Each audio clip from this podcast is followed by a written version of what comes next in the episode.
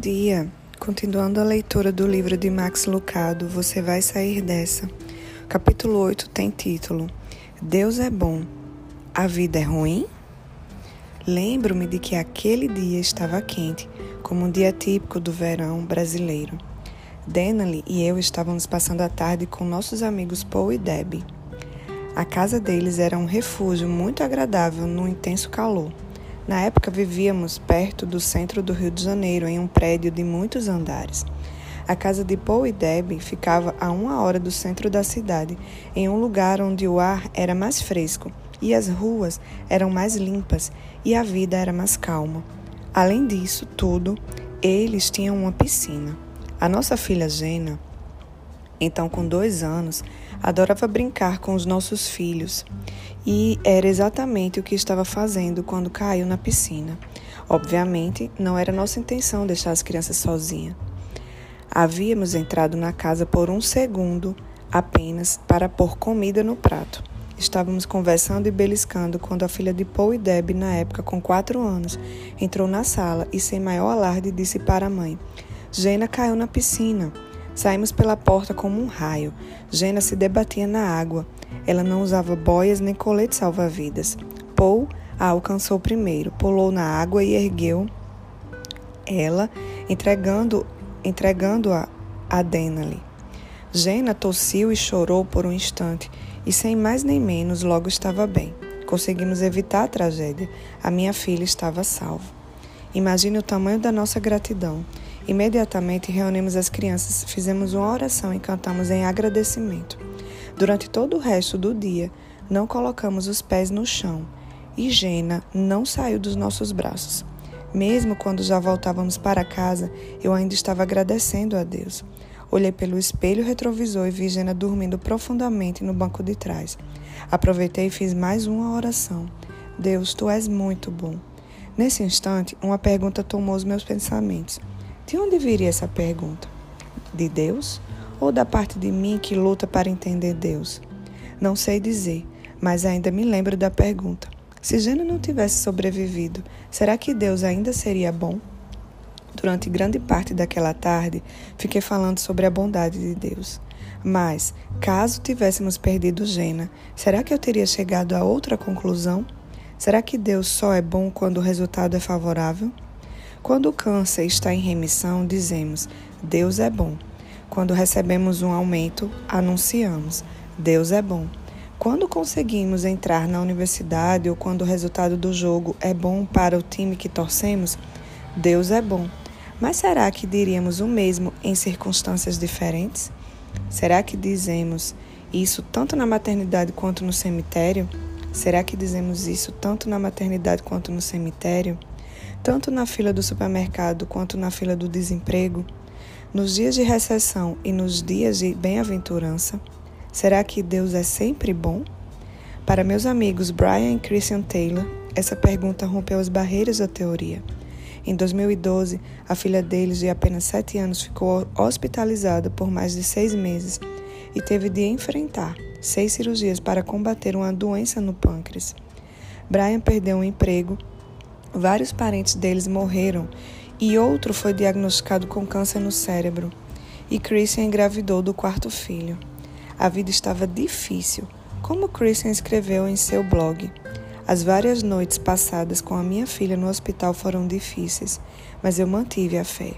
Perdi os familiares do Brian um por um até que apenas um ficasse vivo, apesar do diagnóstico de câncer no cérebro de grau 4 foi incompreensível, mas eu mantive a fé. Ser internada com sete semanas e meia de gravidez por conta de um descolamento na placenta foi assustador, mas mantive a fé. Eu mantive a crença de que Deus trabalha pelo meu bem, e apesar de não compreender necessariamente as provações pelas quais estava passando, confiei no plano maior e invisível de Deus. Eu e Deus tínhamos um acordo eu suportaria as provações que surgissem no caminho, contanto que ele reconhecesse o momento de parar. Eu, ele sabia onde eu havia cruzado uma linha, e eu sabia dentro do meu coração que ele jamais cruzaria essa linha. Mas ele cruzou. Dei à luz a uma criança natimorta.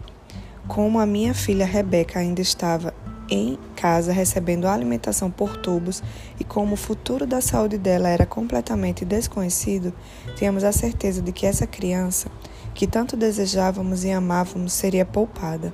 Mas ela não foi.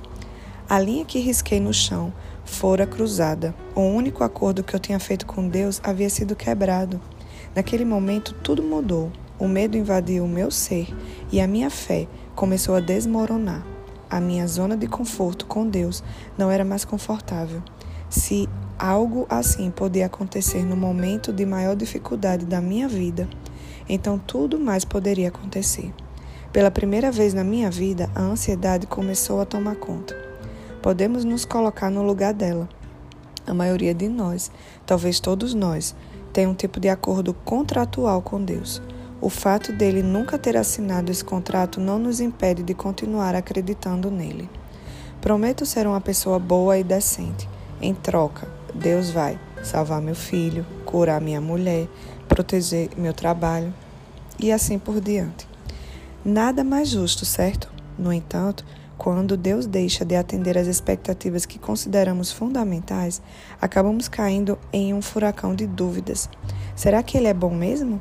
Será que Deus está bravo comigo? Talvez confuso? Sobrecarregado? Será que o poder dele é limitado? Que a autoridade dele é restrita? Será que o diabo enganou Deus? Quando a vida não é boa, o que devemos pensar sobre Deus? Onde está ele no meio de tudo isso? Aqui as palavras de José para Faraó nos ajudam um pouco. Não costumamos pensar em José como um típico teólogo, pelo menos não como José, o sofredor, ou Paulo, o apóstolo.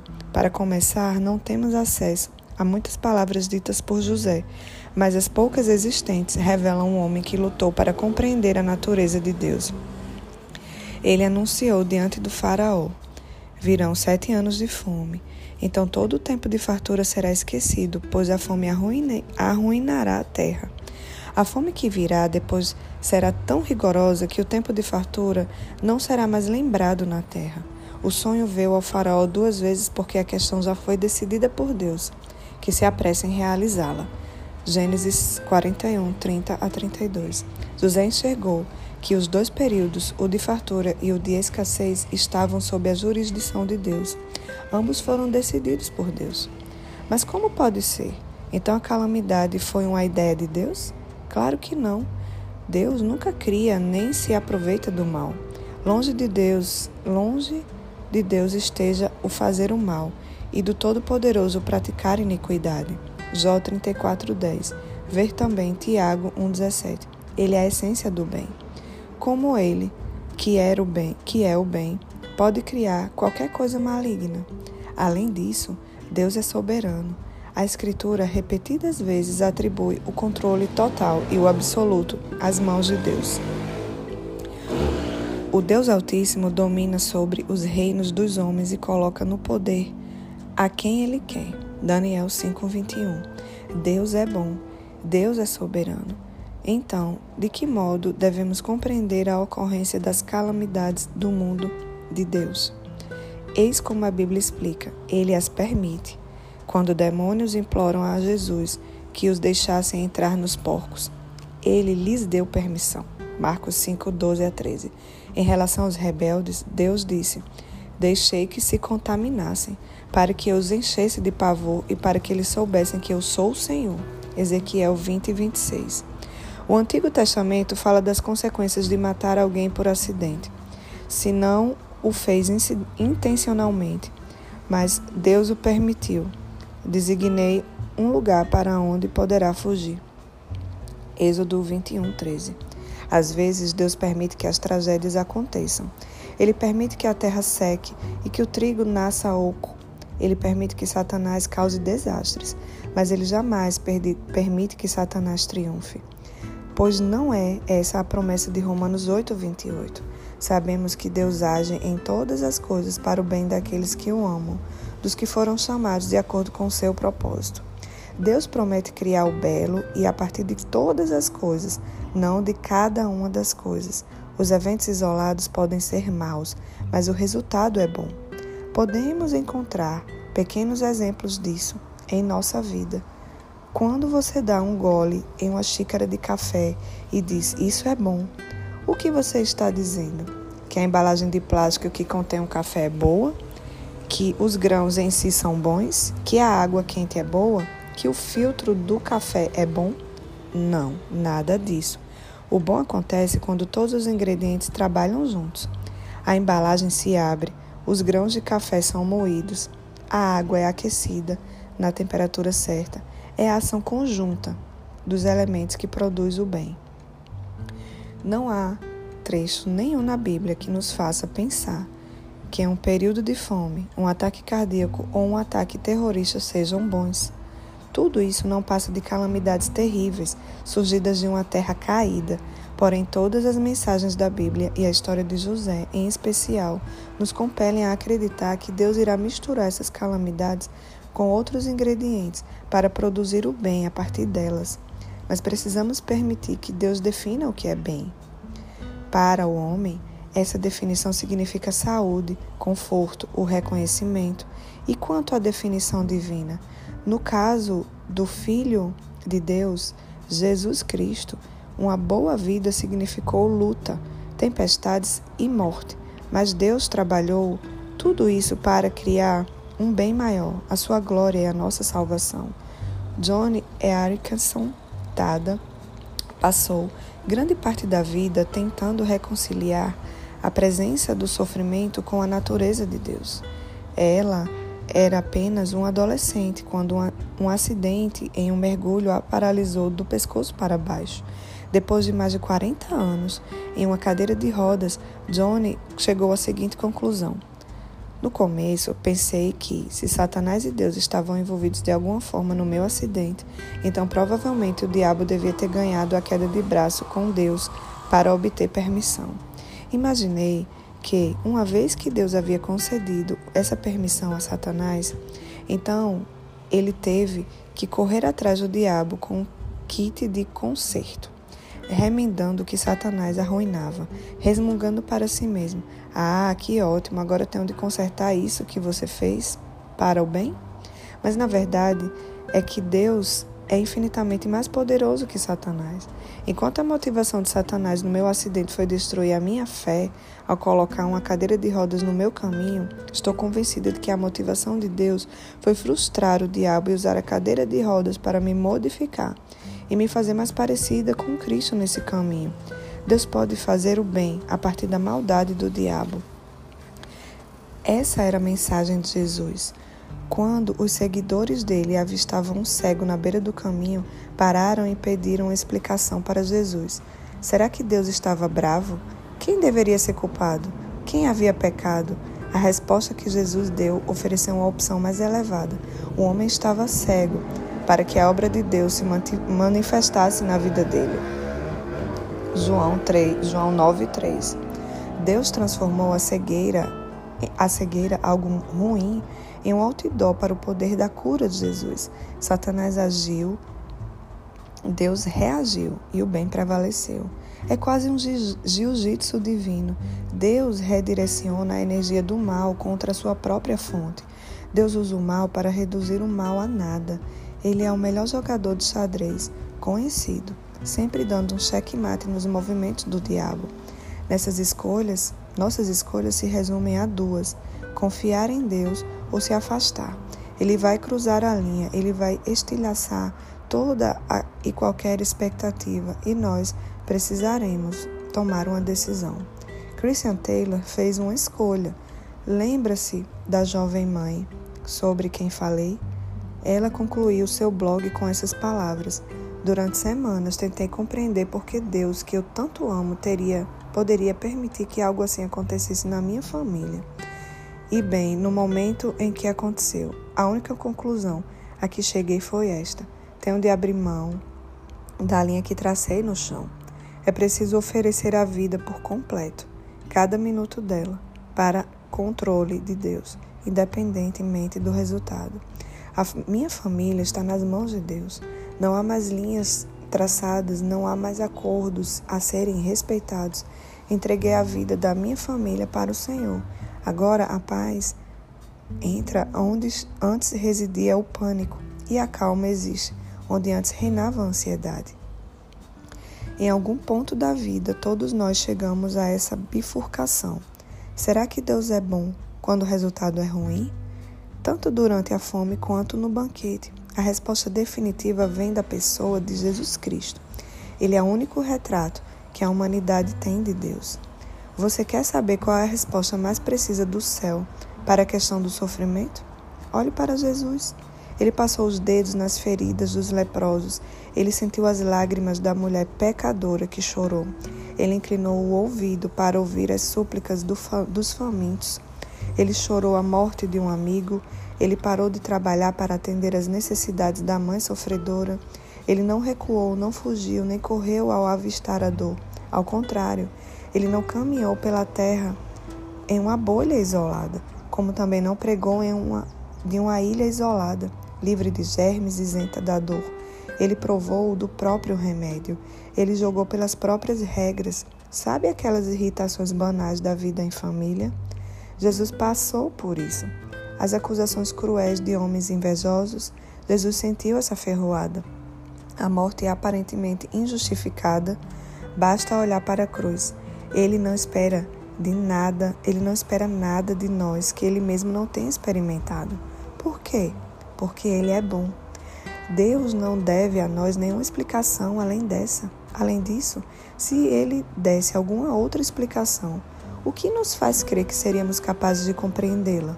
Será que o problema está menos no plano de Deus e mais na perspectiva limitada da humanidade? Vamos imaginar que a esposa de George Frederick Handel encontrasse uma página do famoso oratório do marido chamado Messias. A obra completa contava com mais de 200 páginas. Imagine que ela encontrasse uma página jogada na mesa da cozinha. Na página, apenas um trecho em escala menor, uma que não funcionasse por si só. Imagine que a esposa de Handel, armada com esse fragmento dissonante, entrasse no estúdio dele dizendo: Essa música não faz sentido. Você é um péssimo compositor. O que você acha que ele pensaria? Provavelmente ele pensaria de forma similar à de Deus quando, fosse, quando fazemos o mesmo. Nós apontamos para o trecho de uma escala menor, um filho doente, um par de moletas, fome, e dizemos: Isso não faz sentido. Não obstante, de toda a criação de Deus, quando podemos ver, quanto podemos ver, e de toda a obra dele, quanto podemos compreender? Apenas um ínfimo, um buraco na fechadura da porta Será que é possível existir alguma explicação para a existência do sofrimento sobre a qual nada sabemos? E se a resposta de Deus para essa questão do sofrimento exigir mais megabytes do que aqueles que os nossos cérebros for, foram abençoados? E será que é possível que a maravilha que o céu, que é o céu, faça um bom negócio surgir mesmo da vida mais difícil? Essa é a opinião de Paulo os nossos sofrimentos, leves e momentâneos, estão produzindo para nós uma glória eterna que pesa mais do que todos eles. Segundo Coríntios 4:17. Imagine que eu convide você para experimentar o dia dos seus sonhos. 24 horas em uma ilha paradisíaca com seus amigos prediletos, comida favorita e a diversão de que mais gosta. O único, porém, passar por um milissegundo de desconforto. Por motivos que optei não explicar, você vai precisar começar o dia com um milissegundo de desconforto. Você aceitaria essa oferta? Eu acredito que sim. Um milissegundo não é nada comparado a 24 horas. No relógio de Deus, você está no meio do seu milissegundo, comparado à eternidade, o que significam 70, 80, 90 anos. São nada mais que um vapor um instalar de dedos comparado aos céus. A sua dor não vai durar para sempre, mas você vai. Os nossos sofrimentos atuais não podem ser comparados com a glória que nos será revelada. Romanos 8, 18. O que está por vir vai dar sentido ao que está acontecendo agora. Permita que Deus termine a obra divina que ele começou. Deixe o compositor terminar a sinfonia. A previsão é simples dias bons e dias ruins, Mas Deus está em todos os dias. Ele é o Senhor da fome e do banquete e usa ambos para cumprir o seu propósito. Que o Senhor nos abençoe.